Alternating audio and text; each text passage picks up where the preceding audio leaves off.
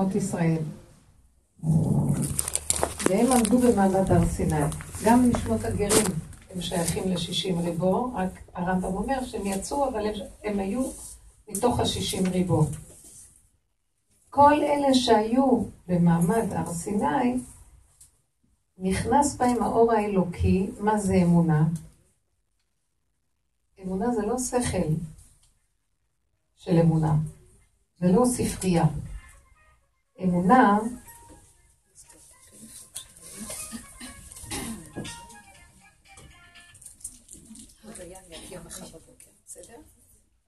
אני בשיעור. טוב, אז אני רוצה שתדברי את זה. אמונה זה הגילוי של השם ברמה חושית, שהוא לא על פי שכל. נכון שאמרו נעשה ונשמע? זה היה גילוי אור השם, זה לא היה גילוי שכלי. עכשיו, הגילוי הזה זה כמו איזה פנס רדיו-אקטיבי שנכנס להם בעצמות. וזה הכוונה שיש ערבות שהשם אומר, כל אלה שהיו, נכנס להם לגנים כוח כזה. נכנס להם לגנים כוח כזה, וזה נמצא שם. יכול להיות שזה יתכסה, יכול להיות שבמצוקת העיתים, הבני אדם, יורדים מהמדרגה הזאת, והטבע משפיע עליהם, שהטבע הוא שונא גדול למציאות של גילוי האלוקות. הטבע זה היצר הרע, שהוא נלחם בהשם, מסנאי השם יחחשו לו, שיש לשם מלחמות. יש כוחות בטבע שרוצים לגנוב לעצמם, ולהגיד לא, הם הכוח, לא השם. כן? אז יש מלחמה תמידית, והבן אדם לפעמים נופל, והם שובים אותו בכוח שלהם. זה לא רק את בגיל 30. אנשים שהם שומרים תורה ומצוות וחרדים, ובתוך כל הקהילה יכול להיות להם מציאות שתתעלם האמונה מהם לגמרי.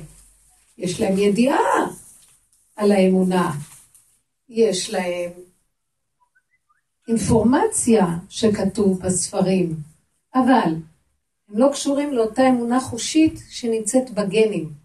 למה? כי משהו מכסה, כי יד על כסקה, מלחמה להשם בעמלק מדור דור, משהו מקרר וסוגר. איך אני רואה את זה? מה פתאום? למה הוא שומר תורה מצוות, הוא יהודי, הכל, כל הסימנים, הכל. בניסיון, בזמן הניסיון אני רואה. אם יש לאדם אמונה, הוא רק רואה את השם. הוא רק מצדיק עליו את הדין, כי הוא רואה שזה הכל השם, כי אין שני לו. הוא רואה שזה השם שולח את הכל, מקבל עליו. אבל אם הוא נלחץ, כועס, מגיע למצב של דין, של רוגז, של... אז איפה האמונה? הם לא אמרו, נעשה ונשמע. כשהתגלה הכוח הזה האלוקי בתוך העצמות שלהם, בעצמות שלהם, מה תקריא העצמות אלא עצמות? אז הם אפילו לא אכפת להם להבין, להתווכח, להתנצח, כדי לקבל משהו צריך שיהיה השגה שכלית, כלום, אמרו נעשה, נעשה, ברור, לא מתווכחים, מה שאתה רוצה, בוא נגיד, מישהו בא לאדם שהוא מקיים מצוות והכל הכל, כרגיל, כל התלבוש את הכל. ואומר לו, אתה עשית כך וכך ואני מקפיד עליך. אותו אחד יגיד, מה אני עשיתי לך? אולי אתה עשית לי? ואז הוא התחיל להיכנס איתו במריבה. אם הוא היה קשור לאותו כוח של זיכרון, של הגנים שבתוך העצמות שלו, והוא חי את השכינה, רגע, רגע, והיא אומר, זה השם שלח אותו, זה בכלל לא, מה יש לי בכלל לריב להתווכח? אז הייתי אומר לו, אני הילבתי אותך, לא התכוונתי, אחי לא התכוונתי. והיו רבים בני אדם, והם מתווכחים. לא הם מתנצחים, והיו בשולם. לא הייתה קינת איש מרעהו, וגר זאב עם כבש, וגדי עם ארי ירבץ. כי כולם ידעו שיש השם ואין עוד מלבדו. יכירו וידעו כל יושבי תבל. כי לך תחק כל ברך, תשרה כל השעות. וכל המציאות שפה זה רק מנסים אותי לרגע לבדוק אם אני קשורה איתך או לא. מתעורר כוח האמונה האמיתי, כי אדם חי איתו, הוא נושם אותו, הוא לא רק כתוב בספרים והוא יודע, אבל כשבא ניסיון הוא נותק מהדבר. הדרך שאנחנו עובדים מביאה אותנו להתעורר, להיות קשור עם אותו כוח. איך אנחנו רואים את זה? כי כל פעם אני אומרת לכם, אם אתם רואים את הנפילה שלכם, את הלחץ, את המתח, את המצוקה, סימן שאנחנו לא מחוברים עם השם באמת. אנחנו יודעים שיש השם, אנחנו משננים אותו, כולם רבנים ורבניות, משננים, כותבים, מלא פתקים, מלא ספרים, נכתבים, הכל. ניסיון הכי קטן, אין אמונה. אתם יודעים מה זה אמונה? אני אגיד לכם, אין לנו אמונה. אמונה זה גילוי אלוקות. גילוי אלוקות זה אותו כוח שחרוט לנו בעצמות, הרשים הוא צף, ואנחנו מאוחדים באותו רגע עם אותו זיכרון, ואומרים, אבא זה אתה, הכל. אחלה, אין שני בכלל פה, על מי אני אתווכח? אבל אנחנו לא במצב הזה. ואני רוצה להגיד לך, דווקא אנשים שיש להם הרבה ספריות וידע, וחושבים שהם כבר יודעים, והכל יש להם הכי קשה, ואצלהם מחוסה האמונה. יש להם אמונה שכלית. יש לנו אמונה בדעת, בהבנה, בהשגה, אבל אמונה חושית אמיתית, דווקא האנשים הפשוטים, שאין להם הרבה דעת יש להם. ידע שור קונהו וחמור אבוס בעליו. עמי לא ידע, ישראל לא התבונן. הבהמה יודעת מי נותן לה לאכול, ויש לה הכרת הטוב. אנחנו אוכלים ובוכים, ומה אין לי יותר, מה יהיה מחר? כולם. אז איפה מעמד הר סיני, ואיפה האמונה? אמונה זה לא דבר שכתוב בספר, זה אחר כך בן אדם, כאילו הוא חקיין עלוב, ישר כותב, עושה מזה שיעור ומדבר, כמוני, דברת. בואו, רגע של ניסיון, נחתכים לחתיכות. והבן אדם יודע שהוא לא יכול לעמוד בשום דבר, כי הטבע חזק ומתגבר עליו המלאק. האדם הזה הוא יותר קרוב לאמונה מאדם שאומר, בטח שיש לי אמונה, אני קראתי את כל הרמב"ם, אני קראתי את הידע, אני יודע הכל. קראתי את כל ספרי אמונה, הכל. אני רוצה להגיד לכם הפוך, ככל שיש לנו ספרי אמונה במוח, פחות אמונה יש לנו בזיכרון האמיתי שלנו. אנחנו פחות קשורים לזיכרון האמיתי של הגלילים. אנחנו משננים. מה שכן, יש כל מיני טריקים בטבע ושיננתם. תגיד עוד פעם, שנן עוד פעם, תגיד את זה עוד פעם, תשמע את הדיסקים עוד פעם, עוד פעם, עוד פעם. עדיין נמאס כבר, אנחנו רוצים שיפתח לנו הזיכרון, שיפתח התודעה שיש כבר, יש לנו אותה, אבל היא סגורה. סגרנו אותה כי אנחנו לא חיים אותה באמת, והעדפנו ללכת אחרי הבעלים האחרים, כמו שהנביאים אומרים, שאת הולכת אחרי הבעלים האחרים ועזבת אותי. הלכו אחרי מקור מים, בורות נשברים שלא יחילו בית, ועזבו אותי מקור מים חיים. ככה אנחנו. וכל הנביאים מלאים מזה. זו התשובה שהם צועקים, תשובו. שובו ישראל, למה תמותו? תשובו להשם, מה כמונה תשובו? תשובו למקום הזה להכיר שאין עוד מלבדו. ותשובה הנדרשת, התשובה האחרונה שנדרשת לפני הגלולה זה לשוב להשם, זה שבת עד השם אלוקיך, זה לא התשובה שאנחנו צריכים לעשות בספר, בספרייה של הספרים סור מרע ועשה טוב. זה לא תשובה של דעת, היא תשובה חשובה של הדעת. אנחנו מבררים את הדעת, זו תשובה מהבשר, זו תשובה אחרת. התשובה הזאת נדרשת לקראת הסוף. התשובה של לחפש את השם על כי אין אלוקיי בקרבי מצאו מכל הרעות האלה. מה? למה שאף אחד השם לא להשם? עד הזה זה כאילו גבול. כי זו שאלה מאוד טובה. ישבת עד השם אלוקיך. כי באמת, הבן אדם לא יכול לשוב להשם. הבן אדם זה משהו אחר, והשם זה משהו אחר. הוא יכול לשוב עד גבול מסוים, ולהגיד עד פה, כי אני בסך הכל בן אדם, וזו ההוכחה שאת התוצאה והאמונה אתה תיתן לי, והגילוי, כי לי אני לא יכול להשיג אותו. אני יכול לעשות את המקסימום שלי עד הנקודה. ואם אני לא אעשה עד הנקודה את המקסימום, אתה לא יכול להעיר עליי. השאר זה שלך.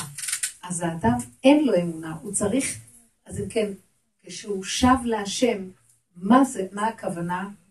זה לא שכשהוא שב להשם אז הוא עובד על האמונה, לא. הוא עובד על כך להכיר שהוא לא יכול שתהיה לו אמונה. הוא עובד על כך להכיר שהוא מרמה את עצמו, שהוא שקרן, שהוא גבולי, שהוא רק חסר, הוא נברא חסר. הוא עובד על עצמו להוריד את הגאווה ואת הגדלות שלו. הוא עובד על עצמו להוריד את השוויץ ולהודות באמת. מה האמת? אני תקוע. אתה מודה עד האמת, עד האמת, כמו ביום הכיפורים, עד הגבול. עכשיו, אני אתגלה, ובמצב הזה אני אחפר עליכם מכל חטאותיכם, לפני השם תתארו. אבל אתם יכולים לעשות עבודה עד השם לוקחה. אתם לא יכולים לעשות עבודה בתוך השם. יש אוכלה, מי? אנחנו יכולים? תדעו לכם, הבן אדם חסר. והתשובה של הבן אדם היא, יש לי פתיח, יש לי שיעורים, קובץ שיעורים של כל השיעורים שלי, שם אני שמה אותם, קוראים לזה שפה ברורה, אתם יכולות להיכנס בזה אומנם. אני לא בעצמי, אין לי אינטרנט ולא זה, אבל זה אינטרנט קשר, אפשר לראות את זה. אז שם בפתיח כתבתי שכולנו מחפשות, אני לא זוכרת את הלשון שכתבתי. כולם מחפשים היום את האמת. אבל האמת נהדרת מכדור הארץ. כי כדור הארץ זה לא מקום של האמת. אז כאן זה אלמא דשיקרא. אז איך נמצא את האמת? אז אני כתבתי שכל מה שאתה צריך לעשות, זה פשוט לחפש את השקרים שלו. כי מאחורי השקרים יש את האמת. כי אמת אין כאן, אבל שקר יש בו, אז חפש את השקרים. מה אנחנו? אנחנו אלוקים, אנחנו צדיקים, יש לנו אמת. אנחנו השקרנים הכי גדולים. אין לנו אמת. אמת זה רק הקדוש ברוך הוא חותמו אמת. אז מה העבודה שלי? להכיר שאני מנסה לחשוב שאני השם. אני מקנא בהשם, וכל הזמן אני מדמה את עצמי כאילו אני השם. וכל עיקר האדם שאמרים לנו, ושבת עד השם תשוב, מה לשוב? לאן? תכיר שאתה נברא חסר. חסר, חסר, חסר, חסר, חסר. שקרן רמאי, גנב, גונב דעת. יש לך את כל האפשרויות של המידות הרעות, אם השם לא היה עוזר לך, הכל היה יוצא החוצה. אז יום כיפורים, תעמוד לפני השם. תשוב עד הנקודה של הגבול שלך. את זה אתה כן יכול לעשות, את זה תעשה. חשוב שאתה צדיק, אני אגיד לכם את האמת, העולם החרדי, אם הוא לא יעשה תשובה חבלה מאוד, אז מה כן חושב לך צדיקים? ובאמת אנחנו יותר צדיקים בעולם החילוני. אבל הבעיה שלנו זה שאנחנו מחזיקים מעצמנו שאנחנו צדיקים. אנחנו צריכים להיות יותר צדיקים, אנחנו צריכים לקיים את מצוות התורה, כי אנחנו מחויבים, כי כפה לנו ארכגילית ולכך נוצרנו, אבל אסור לנו להחזיק טובה לעצמנו, ועל זה אנחנו צריכים לעשות תשובה. אנחנו חייבים לעשות הכל. יש לנו ברירה, כפה לנו ארכגילית. אבל לחשוב, אני גם משהו, תוך כדי זה שאני עושה כבר, אני משהו, משהו. על זה כועסים עלינו, ועל זה רוצים שנעשה תשובה. כלום לא שלך פה. הכל זה של השם, תודה בשקרים שלך. אתה חושב שאתה משהו ויש לך מדרגה, זה גזלנות, זה גנבת דעת. אתה חייב לעשות מה שאתה חייב לעשות. נשארת אותו בן אדם כמו לפני, כמו אחרי. כי אם רגע השם יסתיר את פניו ממך, לרגע, הסתרת פניך, הייתי לבד. הבן אדם לא מחזיק מעמד בכלום. הוא יעשה את השטויות הכי גדולות. נמצא שבאמת הבן אדם שחושב שהוא כבר משהו, זה הבן אדם שהכי צריך לעשות תשובה. לכן, התשובה האחרונה, כתוב שהשם ישלח את המשיח או אליהו הנביא, להחזיר את הצדיקים בתשובה. שיפסיקו לחשוב שהם צדיקים. וזה אנחנו, החיוביים, שיפסיקו לחשוב שהם מציאות. למה? כי זה מה שמסתיר את הגילוי של השם, כי הבן אדם חושב שזה הוא. הוא חושב שהכל הוא. זה מאוד קשה הדיבור שאני אומרת. כי זה מה שיש לנו בטבע, שזה אני, כן, קוראת לעצמי אני, ואני עשיתי, כן, אני עשיתי. מי נתן צדקה אם לא אני? אז לכן בעבודה שלנו מחפשת כמה אני בעצם, אני מחפשת הפוך כמה אני לא רוצה לתת צדקה, אבל יש לי ברירה.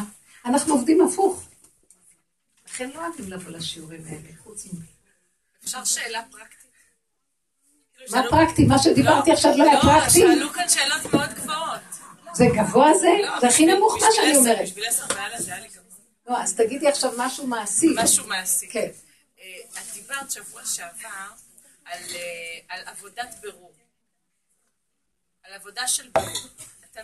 אני שאלתי בסוף השיעור שלה, איך אנחנו נעשה הבחנה בין הרצוי למצוי, ואז אמרת שזה נושא אחר, ואז אמרת משפט שבן אדם צריך לעשות עבודה של ברור.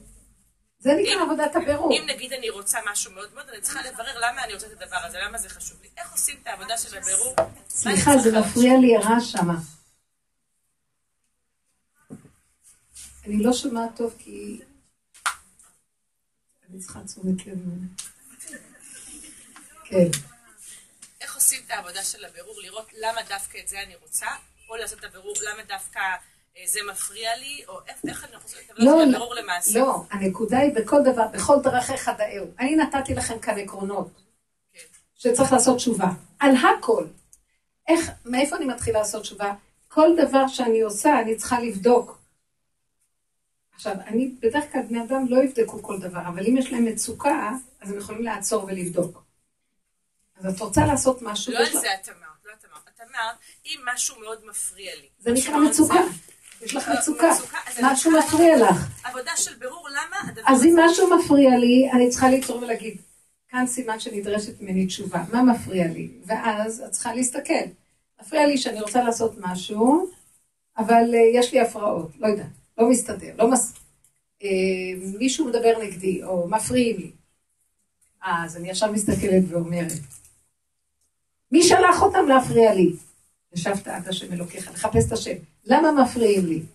סתם יש מישהו שפתאום קמה עליי, הוא שולח אותה להפריע לי. אז עכשיו יש לי עסק איתו, לא איתה. אז אני אומר, ריבונו של עולם, אתה שלחת כי אתה רוצה לעצור אותי. ישבת עד השם אלוקיך, תעצור. לעצור ותסתכל את עצמך, לאן את רצה? בהכרעה קלה מסרכת רגליה, יאללה, רצה לעשות עולמות. רצה, בולעת את העולמות, ואת בינתיים עושה לעצמך כבוד ופרסומת, ומה איתי? מי נותן לך כוח לעשות את כל זה? אני שלחתי לך מישהו שיעצור אותך, כי את בטבע הולכת, בכוחנות, בישות. זו דוגמה קטנה. אז מה אנחנו אומרים? אנחנו נראה. אז עכשיו, אני בעבודה כל הזמן, שבא לי לעשות איזה מה שאני אומרת, רוצה לעשות מה שאני מחפשת כבוד, כי אני כבר יודעת, כי אני ראיתי את המצוקות שלי, אז מראש אני כבר יודעת איך אני צריכה לעבוד. אני רוצה לעשות משהו, יש לי איזה חשק למשהו, ואז אני אומרת, מה החשק, מה? יש לך כבוד, יש לך אינטרס, יש לך משהו, אה? אני אומרת, ריבונו שלמה, אני לא מכירה שאתה תשלח מישהו שיפריע לי, כי מה שאני לא אעשה, הטבע שלי מתגבר עליי. ריבונו שלמה, אי אפשר ככה לעשות פה כלום, אז מה, לא נעשה פה כלום? אז תרחם עליי, אתה יודע מה? תברך את מה שאני עושה, ושזה יהיה לכבודך. אז תעזור לי, שאני לא ערוץ בטבע, פול ברן. אז את רואה עכשיו, אני לוקחת דבר שאני רוצה לעשות, ואני איתו, נשוב אליו. עכשיו, אני רוצה לפעול ולעשות, אבל כשאני קשורה איתו, כי אני מפחד מהטבע, שיגנוב אותי עם הכוח, ואז הוא ישלח את השכינה לגלות, שזה אנרגיית החיים הישרה הנכונה, אז אני מפחד לעשות, אז אני מבקשת רחמים. אני אומרת לה, אתה יודע מה? אם אתה לא מברך אותי, אם אין פניך או לא תימנו, אל תעלני מזה, אין לי כוח, לא יכולה. הטבע יקה אותי, מכות, אין לי כוח, ואני ראיתי כל כך הרבה מכות. בסוף מפעם לפעם, אני פחות ופחות עושה. אז אני דברת איתו. ודאי, הצלחת להפחיד אותי, ואני לא יכולה לעשות כלום בעולם. אז הוא אומר לי, מי אמר לך שאני רוצה שתעשי משהו בעולם בכלל? כולם עושים בעולם, מה יש לי מכל העולם הזה? כולם גנבים, גנבו, כולם חוגגים, כולם יושבים על הכיסאות, בנו להם מגדלים יפים בשמיים. ואיפה אני? אז מה את חושבת שבראתי את העולם בשביל שתעשו פעולות? לא בראתי את העולם בשביל זה, אתם גנבים, עשיתם את העולם גדול מדי, שכחתם אותי מאחורה. אז אני לא אתן לכם, לא. יהיה רגע שאני אקום, אני אפריע לכם כל הזמן. ייגע בכם על ימין ועל שמאל. מישהו רוצה שיגעו בו? אנחנו צריכים לקום קודם, לפני שיגעו בנו, או-או, או-או. מי שחכם רואה מכה קטנה, הפרעה קטנה. לא, מה אנחנו עושים?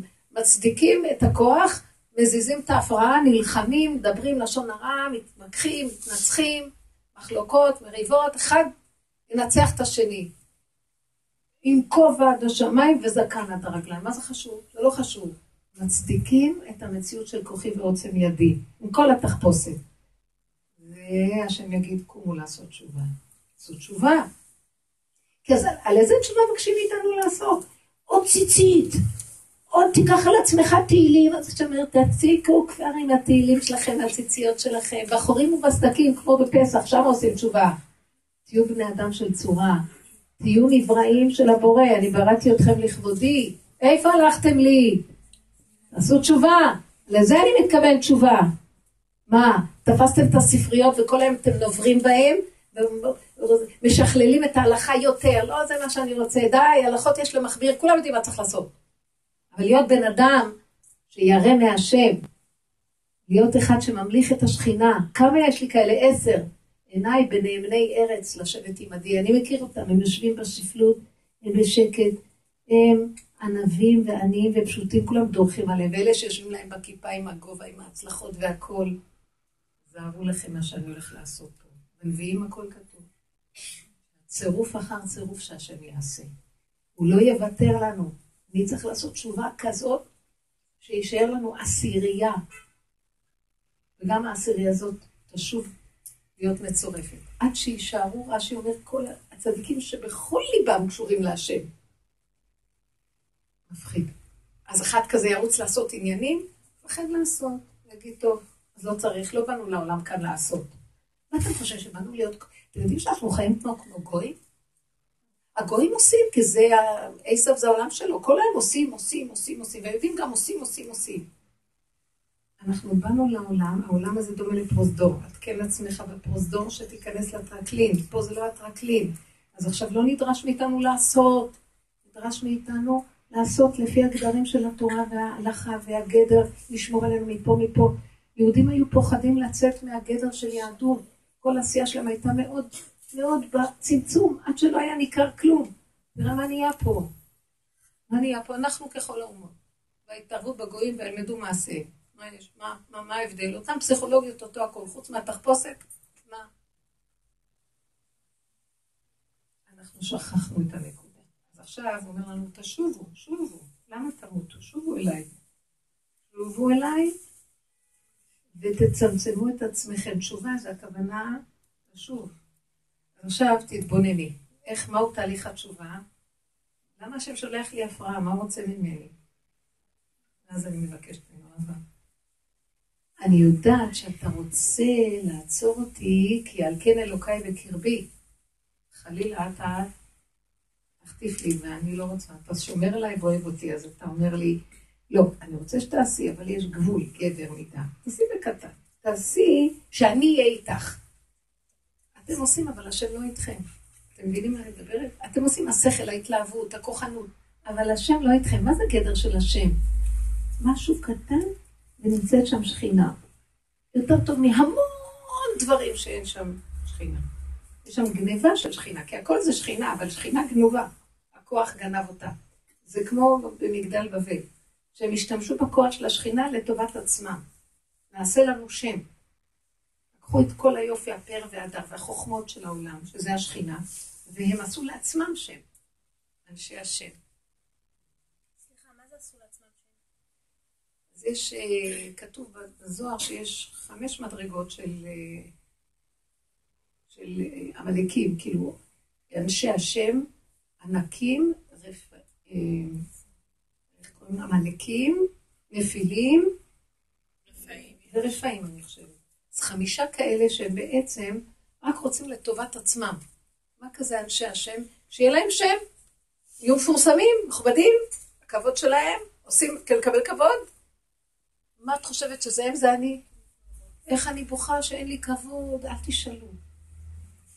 טוב, אני כמו אמן, אז אומרים לי, תראי כמה בנודות, זה מספיק זה? היה צריך כמה מיליונים, אתם מבינים? אז עכשיו אני בוכה שלי אין את הכבוד, הייתי צריך להגיד, למה לא באים כל היום לשמוע את דבר השם? כי זה הוא, היה צריך להיות לי קינת השם, לא פתאום, אני רוצה את הכבוד לי. בן אדם צריך להתבונן. למשל, כן, דבר שהאקטואלי שלנו, אם המשלוחי מנות והתחפושות בפורים בפסח מכניס אותנו ללחץ. אז יש לנו פה מצוקה, זה נכון. זה סימן שגדלנו מדי. אתם יודעים למה יש לנו מצוקות? כן. איך יכול להיות שאנחנו מקיימים מצווה ויש לנו מצוקות? אתם יודעים למה? כי אנחנו מצווים לעשות ככה ואנחנו עושים ככה. סליחה, גנבים, אני נתתי לכם ככה כוחות. מאיפה אתם לוקחים ככה? אדרנלין, זה גניבה. כולם בהתחלה חיים מהסיפוקים והריגושים והרוחניות והדמיונות, בסוף הכוחות מתדלדלים ואין כוח וכולם לחוצים, אבל הם צריכים לעשות 50 משלוחים, וענקיים והכל. אני ביקש זאת מי בכם רמוס חצריי, לא ביקשתי את זה, ביקשתי משלוח לנו. יש גדר. אתה עשיר, מיליונר, יש לך כוח, יש לך 5-10 משרתות, תעשי גדול, אין לך. אין לאף אחד כלום, כולם, כל הגוף רועד, וכולם עושים בגדול. מה, שיגעון הגדלות, גנבת דעת, זה גנבת השכינה. עכשיו תדעו לכם, השם הולך להקטין את כולם. אז במקום שהשם ייגע בי להקטין אותי, אני כבר החלטתי, אני אתחיל קודם שהוא יבוא והוא יתרגז אליי, אני לא יודע, אבל תורני קטנו, אני אגיד, טוב, אותך אני עוזב. תתחילו כבר עכשיו להקטין, זה הולך להיות רוח של קטנות. הקטנות היא בריאה, היא שפיות הנפש. תגידו, לא יכולה, לא יודעת, לא מבינה. כמה קשה לבן אדם להגיד, אני לא יודע. נכון? אבל לא מול אחרים, נכון? עבודה, את צודקת, את צודקת. יש כאלה הפוכים, אני מול השני הכי קל לי, להגיד מול עצמי אני לא יכולה. אני רוצה להרוויח כסף, הרבנית, אני כל הזמן חושבת בשקלים. אני רוצה כאילו ש...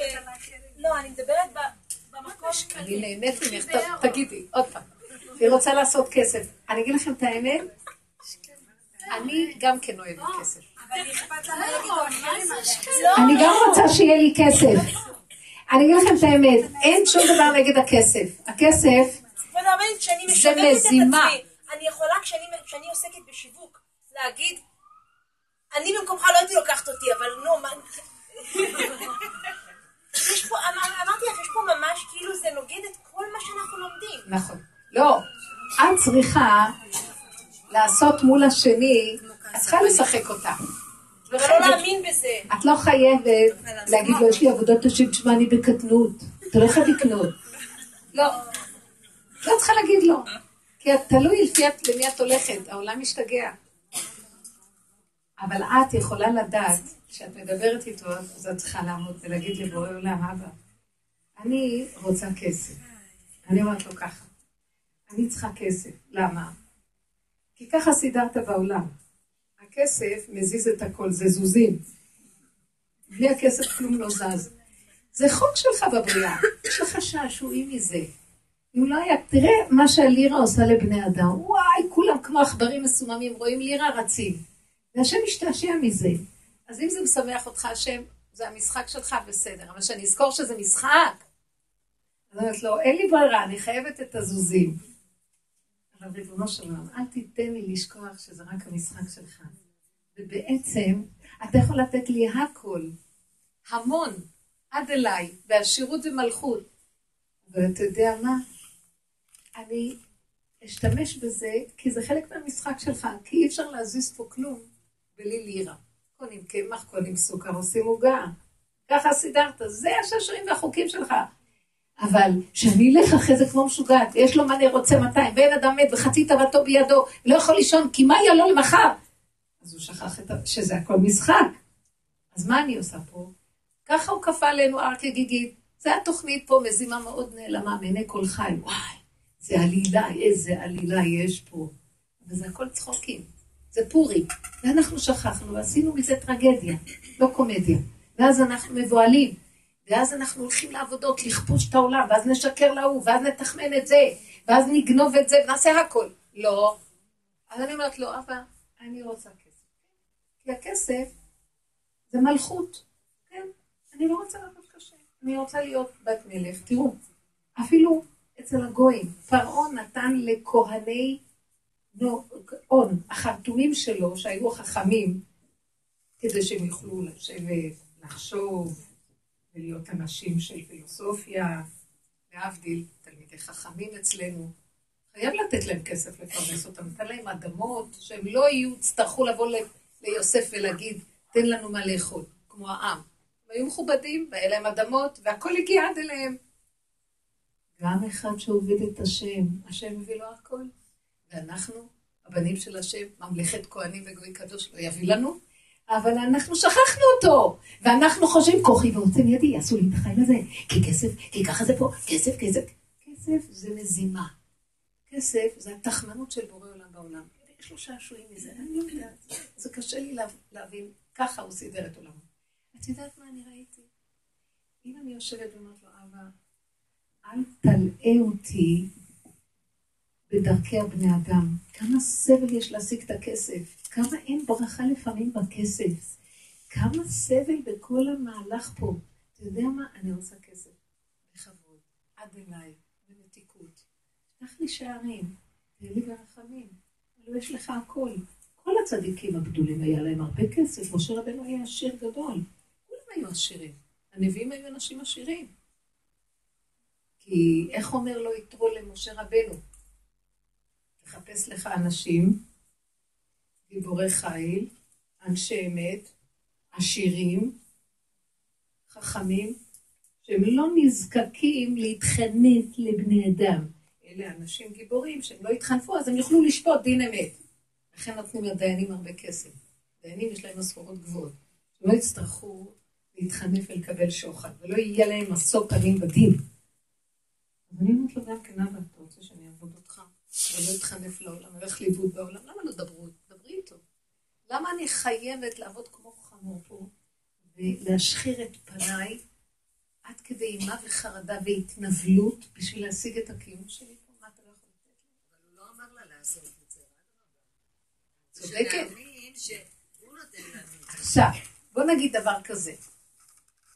הוא נתן לה כישרון של שיווק. היא אוהבת בני אדם. לא נתן לי כישרון של שיווק. רגע, לא נתן. למה הוא נתן לך? כישרון של משחק. זה ספיר. בוא נגיד הוא נתן לבן אדם איזה כישרון. הבן אדם מותר לו להוציא את הכישרון, אבל הגדר של הכישרון זה שהוא ידעות בהשם. נתת לי כישרון, אני יכולה להרגן נהדר דברים, אבל כי הוא נותן לך כוח לעשות חיל. את זה אני צריכה לעלות אליך ולצעוק, אתה נתת לי כישרון שאני כן אשתמש בו והוציא אותו, אבל איתך, בגדר איתך. עכשיו אם זה קשור איתו, זה כבר הופך להיות קטן. זה כבר לא הכוחנות של ה... יודעים, כתוב, הספר, אחד הספרים קראתי, לא זוכרת, אז הוא אומר שם, למה, אני אמרת לכם את זה, למה הסימנים של הדגים הטמיים ודגים כשרים?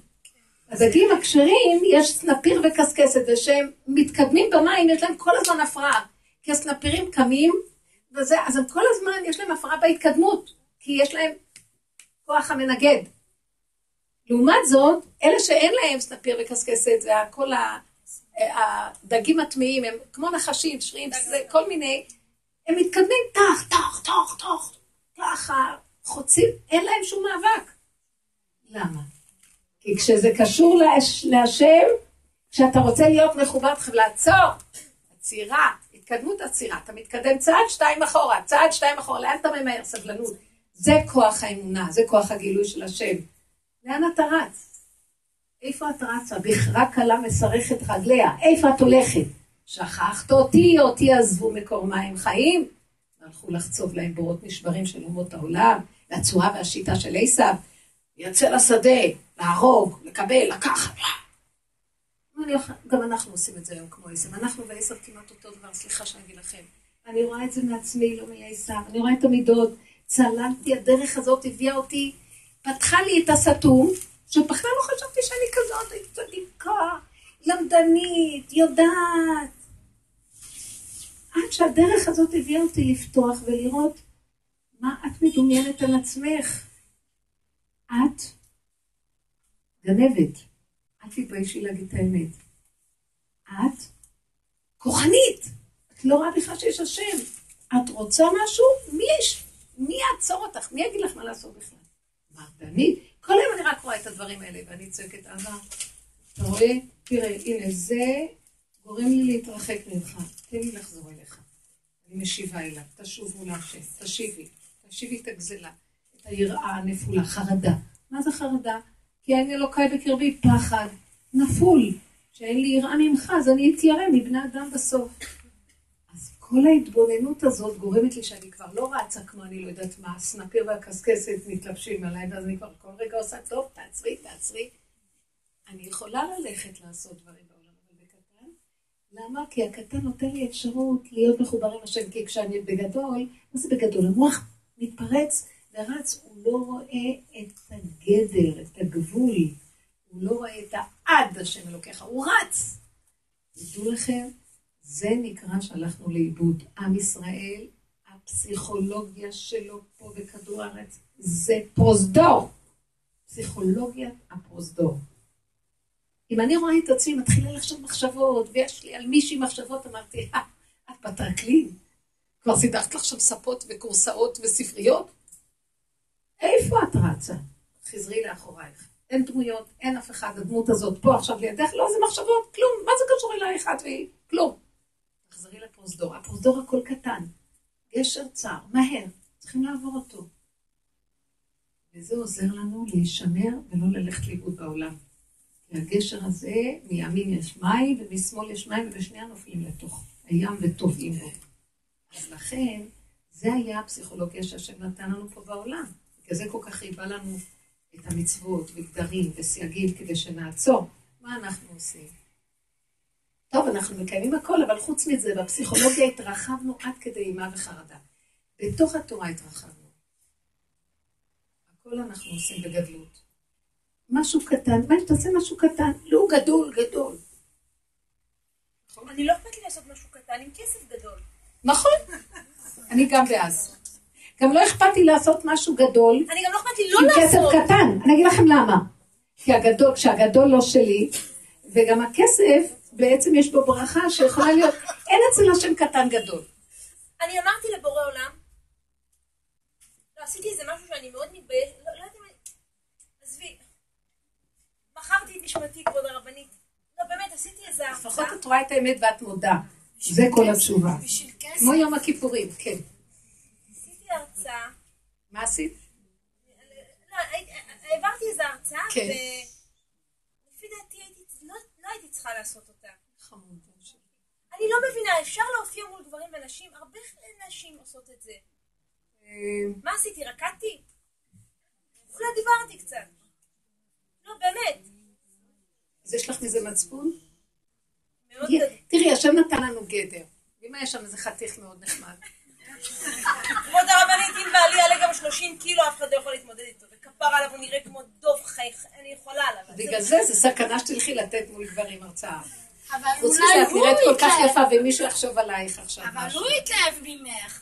אז אני מבינה שאחרים התלהבו ממנה. לא רופאים בפני גברים? אני אגיד לך, יש מה שנקרא תרות במלאכתו.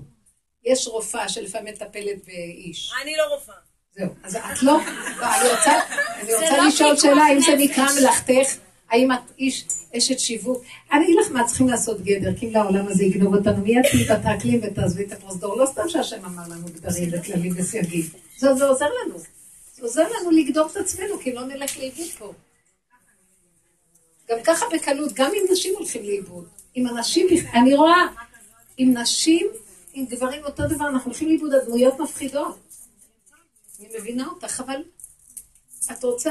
אני אמרתי בורא עולם, תקשיב, אני לא אכפת לי לשבת, באמת, אני מאוד אוהבת את הקטע של לא לעשות. בשב, אני לא צוחקת. בשב ואל תעשה עדיף, מאוד עדיף. אז אני חיכיתי, והאמת שכאילו, כמו שאת אומרת, הוא נותן לי בקטנות, ואני רואה שבאמת יש שם שכינה. אז אני אומרת, אולי... יפה, את רואה את זה. באמת אני שמחה לשמוע. זה לא יאומן. אז מה הבעיה? יכול להיות שהוא יביא לך איזו הצעה מרתקת עם המון כסף, אבל יש שם עכשיו גברים ונשים. אז הוא פוחד אותך אם להגיד, לא, אתה יכול להביא לי את אותו כסף במצב אחר. אז תקשיב, הוא יכול להביא לך. הרבה פעמים הוא מביא, היו כאלה סיפורים מדהימים, של אנשי עסקים גדולים, שגורמים עסקאות, עסקה שלהם זה מיליונים. אבל היה להם זמן של קביעת עיתים לתורן, איזה חברותה, בוא נגיד, בשעה מסוימת. והיו יושבים ולומדים, ופתאום דופקים, המשרת דופק ואומר לו, יש לך עכשיו מישהו כאן? שהוא בא לסגור איתך עסקה, הוא דחוק בזמן, סוגר מיליונים ביד שלך. הבן אדם הזה עכשיו בניסיון, הוא יכול להגיד לחברות, תחכה? הוא אמר, היו נעצרים בכל חללי דה אלמה, בשום הון שבעולם, אני לא מפסיק את הקביעות של החברות.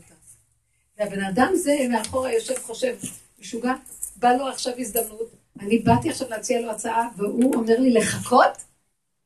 מי הוא בכלל? לך לאחרים. כאילו תוקים לו את הרגליים עם מסמרות, ולא הולך, ויושב מחכה בפרוזדור, עד שהוא יגמור. היית כזה דבר? תגידי, זה לא ניסיון? אז מה כבר הניסיון שלנו? מבינה? יש כאלה שאת לא מבינה, איך אני אוהבת את זה? אחלה גבר. תאמינו לי, בנות יקרות, הכסף עובד לו מול העיניים, הוא יכול להגיד לכם, הוא תחכה רבע שעה, 20 דקות, חכה, היום נבטל את זה. לא! אני לא יודעת, אני שומעת את זה, אני אומרת, כל העולם היה שווה לו, כל הגלגול הזה בשביל הרגע הזה. מיליונים באים, מיליונים הולכים. זה דבר נצחי. עכשיו, כל המיליונים שבעולם יגיעו אליו. אני לא מבינה. זה דבר נפלא, זה דבר נפלא. הבן אדם צריך להבין, הוא עושה לעצמו גדר, גבול ומידה, ואומר, לא. זה וזהו. את זה השם רוצה לראות. החוזק הזה של היהודי, שיודע לגדור ולהגיד לא עכשיו. ואני אגיד לכם משהו. השם יושב ומצפה, מתי יבוא יהודי אחד כזה, שאחר כך כשהוא יגיד משהו, יגזור והקדוש ברוך הוא יקיים. בשביל זה הוא ברא את העולם. מה אתה גוזר, אני אקיים. מה אני בורא, אף אתה בורא. אדם כזה שיודע לדעת את הגבול, ואומר, אני לא מפסיד כלום, אני הגעתי לגבול בשביל זה אני בעולם. לא אכפת לי כלום. בנקודת האמת כאן, יותר אכפת לי כלום. האדם הזה פותח את הפה, אומר, אני רוצה עכשיו שהשמש תעמוד דום, וירח בעמק הילון. השם יעשה לו את מה שהוא רוצה. כי הבן אדם הזה מראה שהוא הגיע לשיא מציאות האדם. גבול. הוא לא חורג אותו, עכשיו הוא יכול לקבל אור אלוקי. מבינות מה, אני אומרת, מה אנחנו עושים? מתפשרים.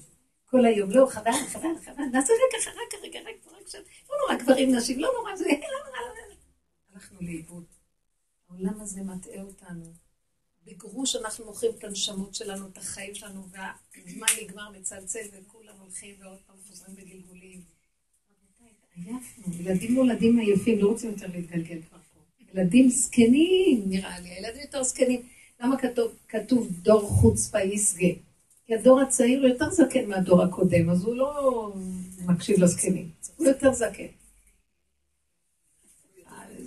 יש איזה סיפור, סיפורי רבי נחמן, ש5 אנשים מבוגרים מתווכחים, מי יותר מבוגר מהשני, וכל אחד עכשיו צריך להוכיח למה הוא יותר מבוגר מהשני, כדי שבאמת זה יתקבל על דעתם.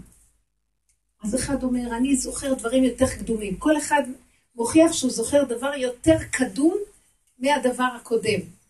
אני זוכר איך זרעו את הזרע באדמה, אני זוכר איך היה הפרי, אני זוכר איך אכלו, אני זוכר... קם אחד, ואז כל אחד אומר, אתה זוכר את זה? אז אתה יותר זקן מזה שהיה קודם, כי אתה זוכר יותר קדום. עד שקם אחד שהוא היה הכי נראה צעיר, ואומר, רבותיי, אני יותר זקן מכולכם. וההוכחה לכך שאני לא זוכר שום דבר.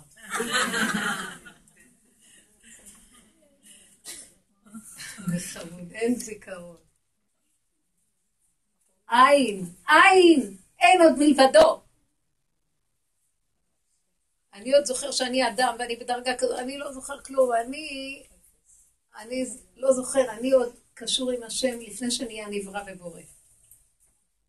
אז איך בעצם מכניסה את השם בתוך הפרויקט שלה? איך בעצם? ברגע שהיא רואה, צריך להיות משהו שמזכיר לה, או שהיא מדי עם סיפוק, או יש לה איזה חרדה, או איזה משהו, השם ישלח להפריע לה באיזושהי צורה.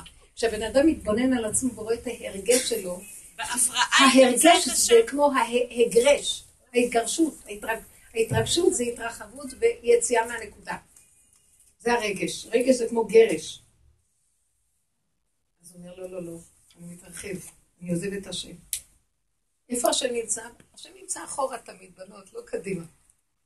פעם רבי לוי יצחק מברדיצ'ב פגש איזה אדם שרץ, רץ. אבל איפה היו? יהיד, איפה רץ יהודי? לאן רץ יהודי? מה אתה רץ? אני רץ לפרנסה שלי, אין לי זמן להגיד שלום, אני רץ לפרנסה, אומר לו, מאיפה לך שהפרנסה לא מאחוריך? מה אתה רץ? קדימה. הבנתם? אז השם, מי שהולך עם השם הוא לא רץ. רבי נחום גם זו, היה אומר, ככה זה, איך שזה ככה זה מושלם, איך שזה ככה, רגע, כאן, זה התוצאה הסופית, מושלם. גם לרדת על עצמו לא היה לו כוח. נתן את כל כוח הבחירה ואמר, אין לי שליטה על כלום, אתה חי וקיים, אני צינור ריק, הגעתי עד הגבול. מה גבול האדם? צינור של השם. תעשה מה שאתה רוצה. אין לי טענות, אין לי מנות, אין לי דרישות, אין לי ציפיות, אין לי כלום. המוח של הבן אדם מטמטם אותו. למה ככה לא ככה? כן, ככה היית צריך להיות ככה לא ככה. זה הספריות. זה שהשם ינחה את המלאק. זה מחיית המלאק עכשיו. היה אתמול פורים, לא פורים כאלה, היום פורים קטן, מוקפים, פורים קטן אצלכם. שהשם ינחה הוא מבלבל אותנו, הוא לא נותן לנו לראות את השם, מביא לנו טוענות, טוען ונטען. כן, תשאלו עוד שאלה, יש לי הרבה תשובות. כן.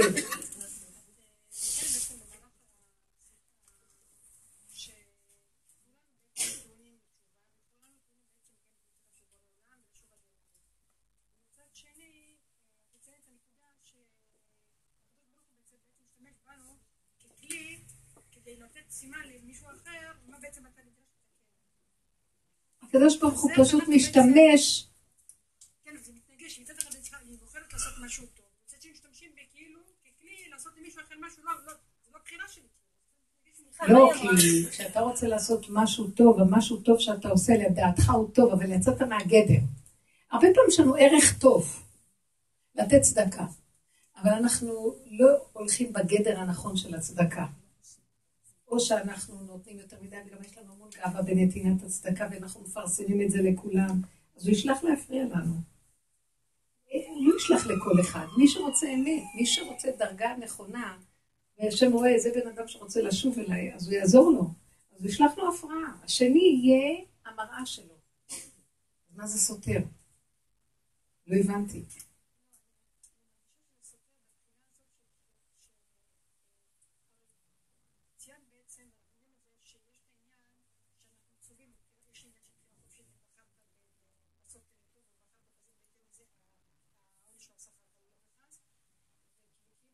אנחנו לא מדברים על מה שצריכים לעשות, אלא באיזה גדר עושים אותו. יש השם בקרבנו או אין, זה לא קשור. המוח שלך יכול להגיד, זה הכי טוב, אבל את רצה עם זה בלי השם. מבינה מה אני אומרת?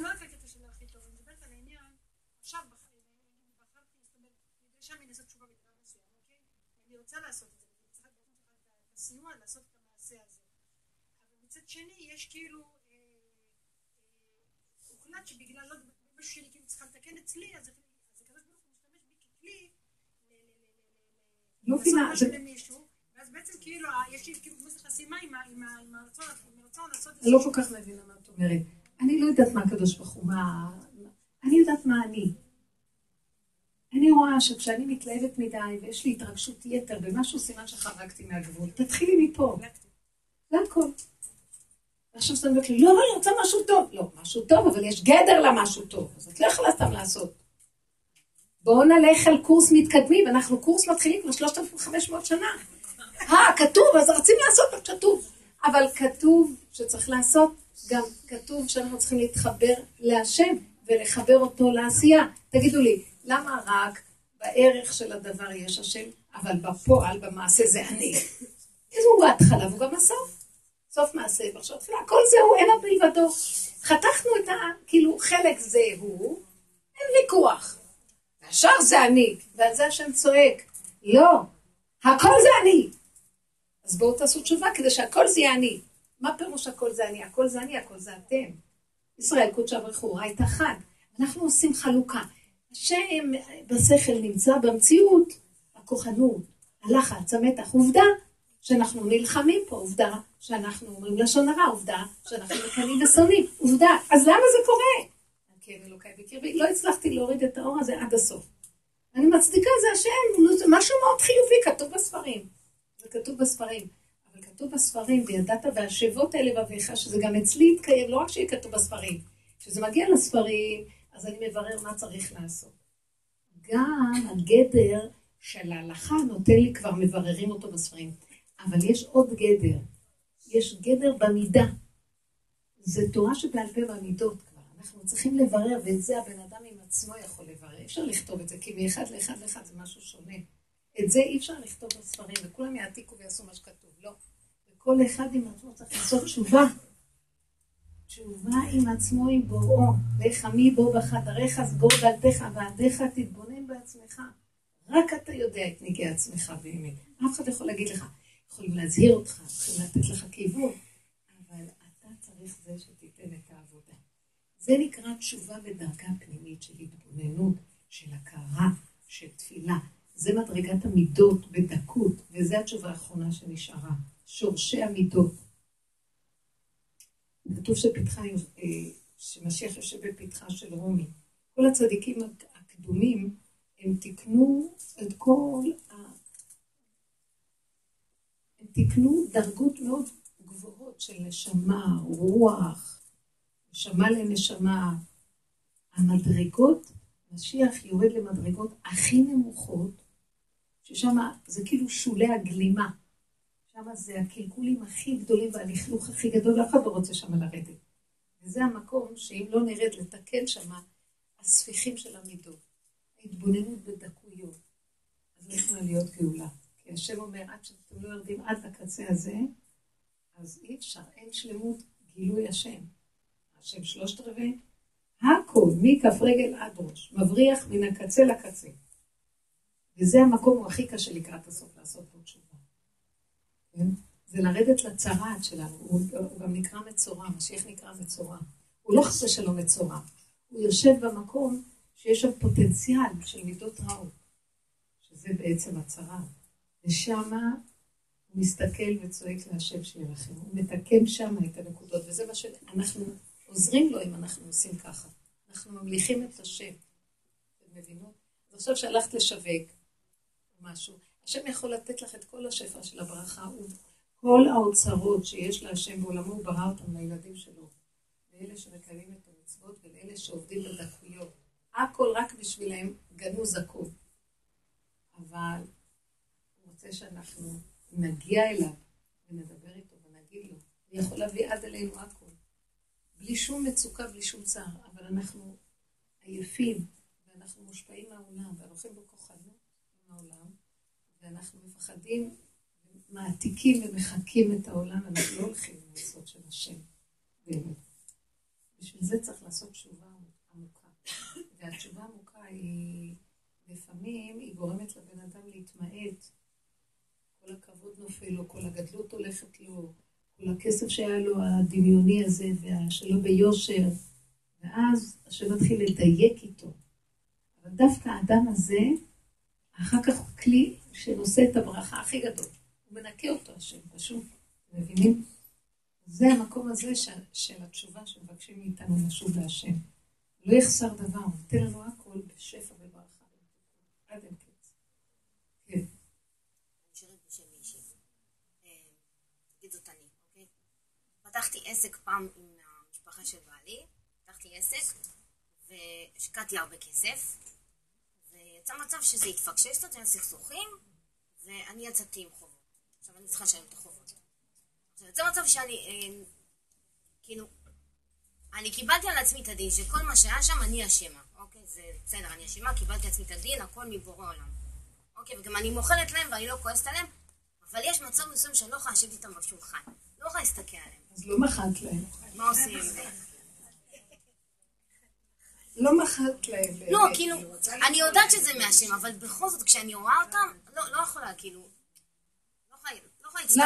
אז תבררי עם עצמך, תיכנסי פנימה לתוך עצמך, זה לא טוב. לא כתוב שבלילה אדם צריך למחול לכל אדם, שלא יישאר לו שום רושם. תדעו לכם, כל רושם שיש לנו... לא מתחשק למחול, לא בא לי למחול. הרי אני מאוכלת בסולחת, אני לא רוצה. מתוקה שלי. באמת? לפעמים, את לא רוצה למחול. את יודעת מה? אני מוכנה להקשיב לך אם... בוא נפתח בית דין קטן. ואם אני רואה שהגעת לבירור של הבירור של הבירור, והגיעה לנקודה שאת אומרת, פה אני לא אוכלת. ואני מסתכלת ואומרת, אני מבינה אותך. גם השם יש לו נקודה כזאת שהוא לא אוכל. לא, שיוכל לנו. לא לנו. יש לו יום נקם. הנה, טבח לא בבוגדים, וזבח לא בבצרה. הוא הולך לטבוח ולסבוח את כל אלה שהם עשו את כל הצער לעם ישראל. תקשיבו, אפילו הקדוש ברוך הוא יש לו נקם, יום נקם, יום גאולי בא ונקם. אז אני מבינה, אבל קודם בוא נברר אם זה באמת מבורך. אם עשית הכל, אם באמת הכל, וניצלו אותך, וניצלו, לא שיש איזו נקודה שאני יודעת, יש איזה מקום שהשכינה יכולה להגיד, אני לא אוותר להם. אני לא מוכנה לכפר. זה תלוי אם נדבר באומות העולם, תלוי בגדר של מה. עכשיו בואו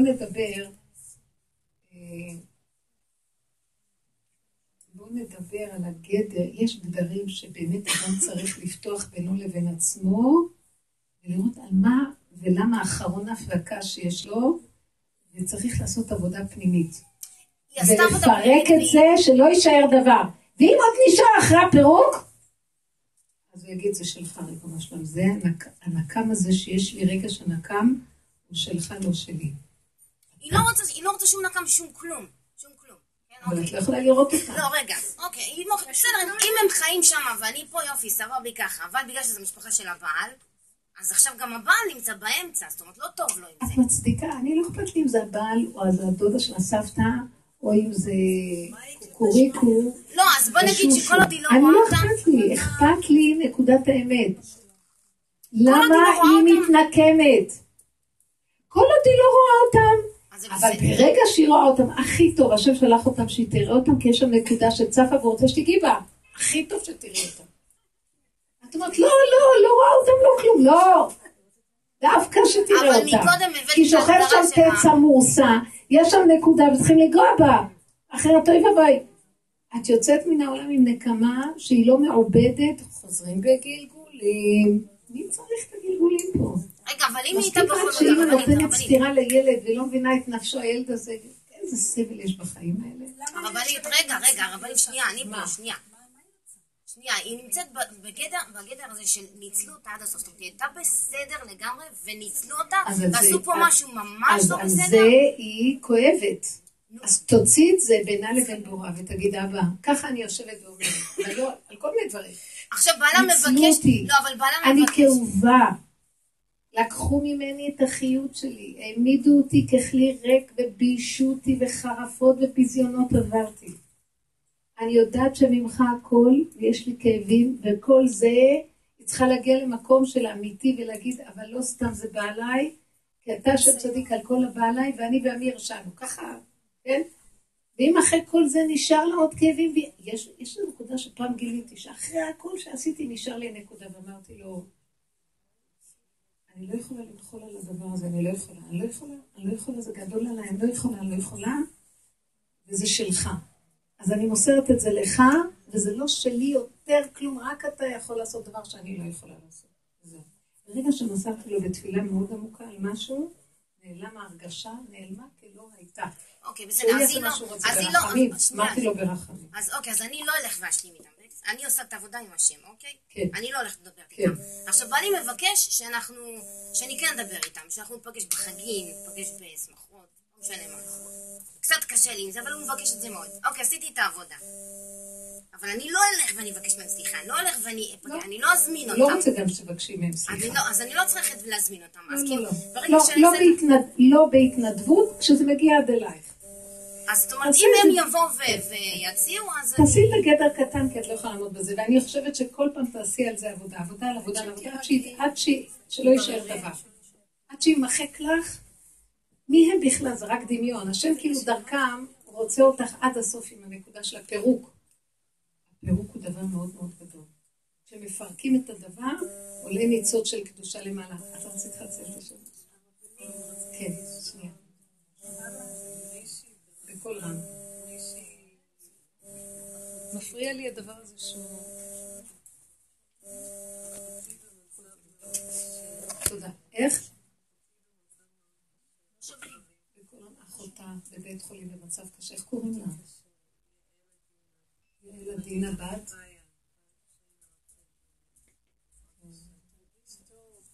רפואה שלמה.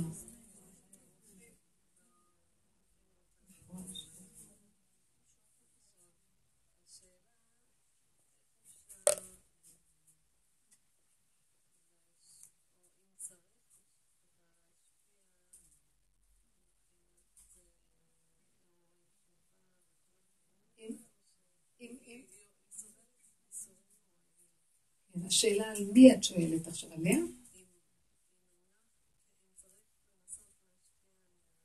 להשפיע עליה מה? תחזירו אותה בתשובה בקיצור.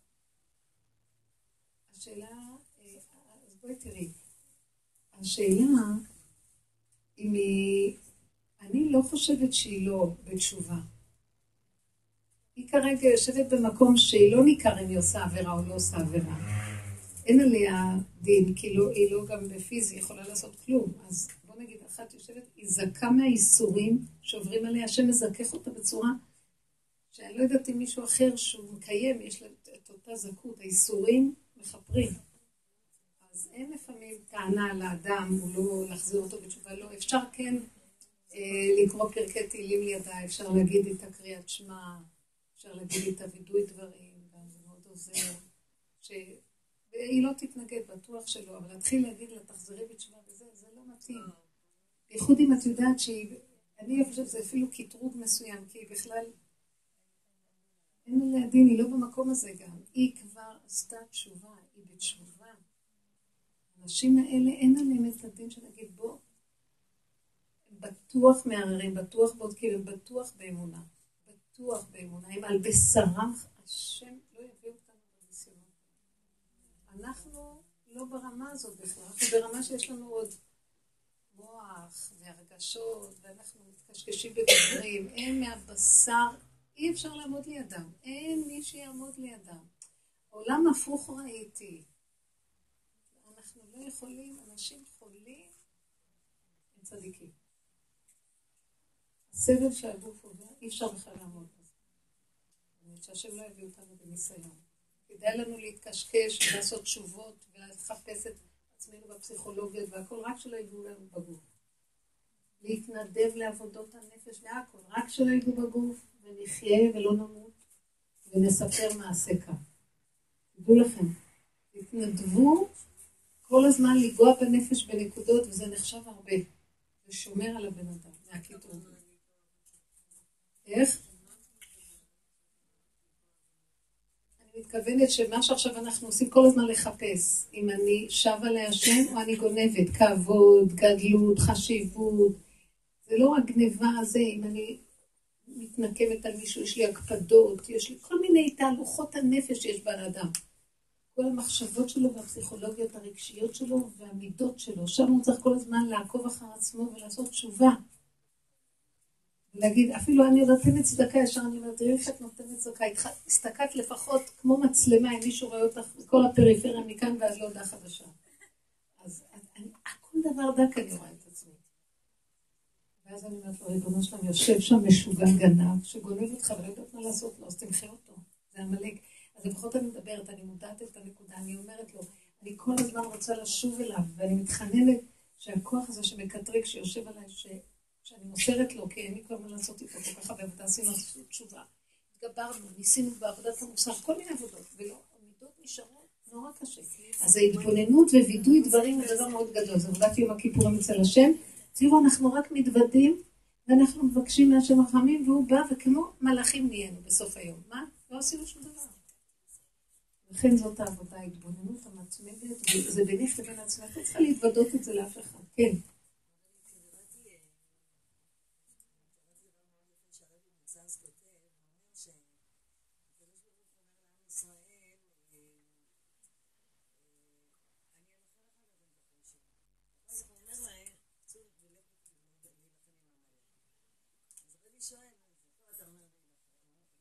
אני מסבירה את זה בשיעורים. מה הוא עונה?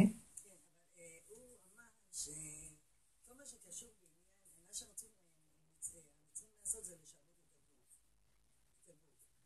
ולכן, ובאמת כל מה שקשור לגוף, כס וכל דבר מגש מזה וזה, אפשר אפילו להישען על ניסים, כי גם הוא פנה, הוא שמע בשם הוויה שיצאו ממצרים. ולגבי המלך הוא שמע את זה בשם אלוקים. שעבד את הרוחניות. ברוחניות אתה צריך להילחם. פה אתה צריך להילחם. אני אלחם לכם. זה יפה. אבל אני מסבירה את זה. אני יש לי הסבר שכבוד הרבי והכל לא נוגע בזה. אבל בדרך הזאת, השם נתן לי להתבונן ככה. יש 3 מלחמות שהיהודי צריך לעשות. בעצם 2 מלחמות גדולות. והמלחמה השלישית שייכת להשם. מלחמה אחת זה מלחמת 7 טעמים, כיבוש 7 טעמים והתנחלות בארץ ישראל. שזה, אני קוראת לזה בעבודת השם, זה מלחמת המוסר. סור מרע ועשה טוב. תכבוש את המידה הרעה על ידי המוח שלך, תראה את המידה הרעה ותכבוש אותה ותתגבר ותהיה גדול. ועל, כן, אתה מחזיק שאתה בעצם צדיק ואתה התגברת. ויש מה שנקרא מלחמת המלאק. ואני לומדת את 2 מלחמות דווקא מפרשת זכור. בסוף פרשת כי תצא, אנחנו מצווים למחות את המלאק. אז כתוב שמה, ככה, זכור את אשר עשה לך המלאק, אשר קרחה בדרך, בצאתך ממצרים, ואתה עייף זה יגיע, ולא ירא אלוהים. והיה בהניח לך השם, אלוקיך, מכל אויביך סביב בארץ, אשר השם אלוקיך נותן לך נחלה לרשתה. זאת אומרת, הוא מזכיר לנו שיש מלחמה קודמת, והניח לך מכל אויביך, יש לך מלחמת כיבוש 7 עמים, כשהיא תנוח מה-7 עמים, שתעשה עבודה של מוסר, צור מרע ועשה טוב, עץ הדעת טוב ורע, כל הזמן לברר, יש מלחמה עכשיו נוספת, היה בהניח לך, מכל אויביך סביב, תמחה את זכר עמלק מתחת השמיים. מהי המחייה שאנחנו מצווים? זו עבודה הזאת. תתבונן בעצמך. תראה את הגניבת דעת שלך. תראה שאתה גונב את השם. עמלק מסתיר את השם, אין אמונה. אני כוחי ועוצם ידי. אנחנו עושים מצוות הכל, אבל כוחי ועוצם ידי. ראיתם איזה צדיק אני חשוב, אני זה, אני עושה, אני פעיל, אני בעל חסד, אני מלמד, אני יודע, אני צדיק, אלה רבנים, אלה זה, הכל. הפרסום והכבוד והגדלות היום שיש בעולם שלנו, זה כוחי ועוצם ידי שהעמלק שבתוכנו גונב. אז את זה מצווים למחות. איך מוחים אותו? תתבונני. כי מחייה זה כמו שאת לוקחת לוח, את לוקחת מגע ומוחקת את הלוח. זה לא מלחמה אפילו, זה מלחמה פנימית. אבל היא לא מלחמה פיזית, היא התבוננות והכרה, ווידוי דברים. עוד פעם. תראי את עצמך, תראי. זאת עבודה שאנחנו עושים כאן כל כך הרבה שנים, אור, נכון? זה מלחמה שאת מצווה לעשות כדי למחות את המלך. אנחנו, אחרי הרבה שנים של עבודה כזו, אני קמה ואומרת לו, ריבונו שלנו, כל כך הרבה עבודות עשיתי. עבודת המוסר, כיבוש 7 העמים, 7 המידות הרעות, כביכול, כלפי חוץ. אני לא מוציאה כעס ועצבים, אני לא זה, אני מתנהגת, מישהו ידע בכלל מה הולך בפנים.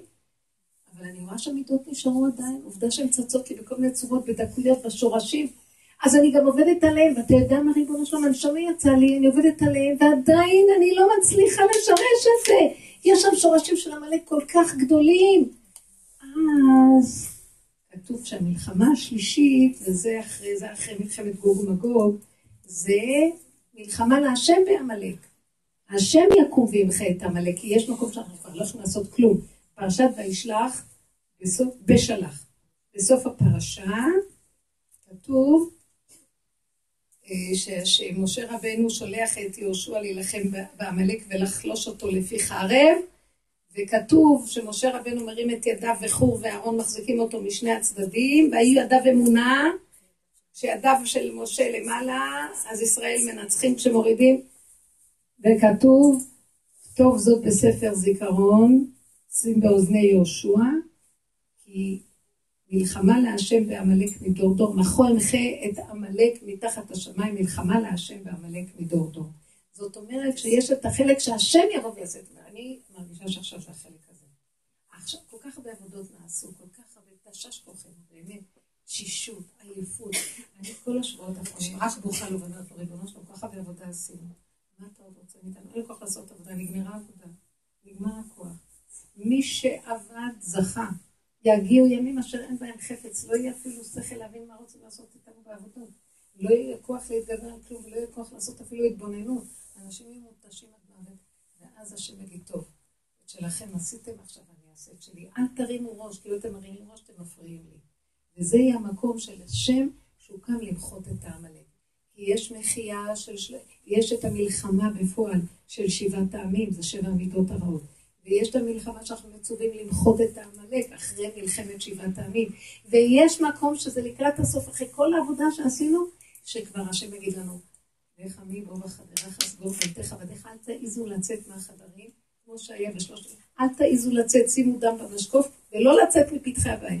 עכשיו אני עובר לנגוף, אני הולך לעשות קלה, וכל הסונים, וזה הזמן שגוג ומגוג, וכל הסיפור שהשם, כמו שכתוב בזכריה, זאת תהיה המגפה אשר יגוף השם את גוג, הוא ממש יחלה אותם פה, ויהיה כאן ניסים ואותות ומופתים, הם יבואו להילחם פה, כולם יעלו על ירושלים, והשם יראה להם שפה תהיה קבורתם. 7 חודשים עוד ישרפו מכל הברזל והגופות שלהם והכל, אחרי מה שיהיה, עד שהכל ייגמר פה, ברוב שיהיה כאן מהפכה.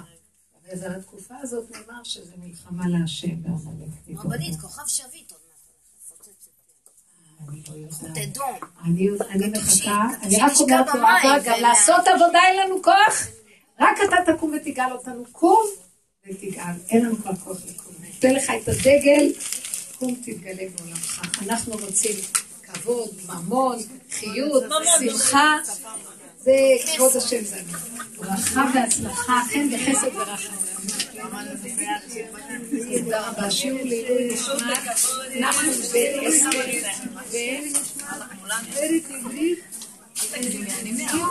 ולזה הרבה. אמרת? בין שרה זוהי.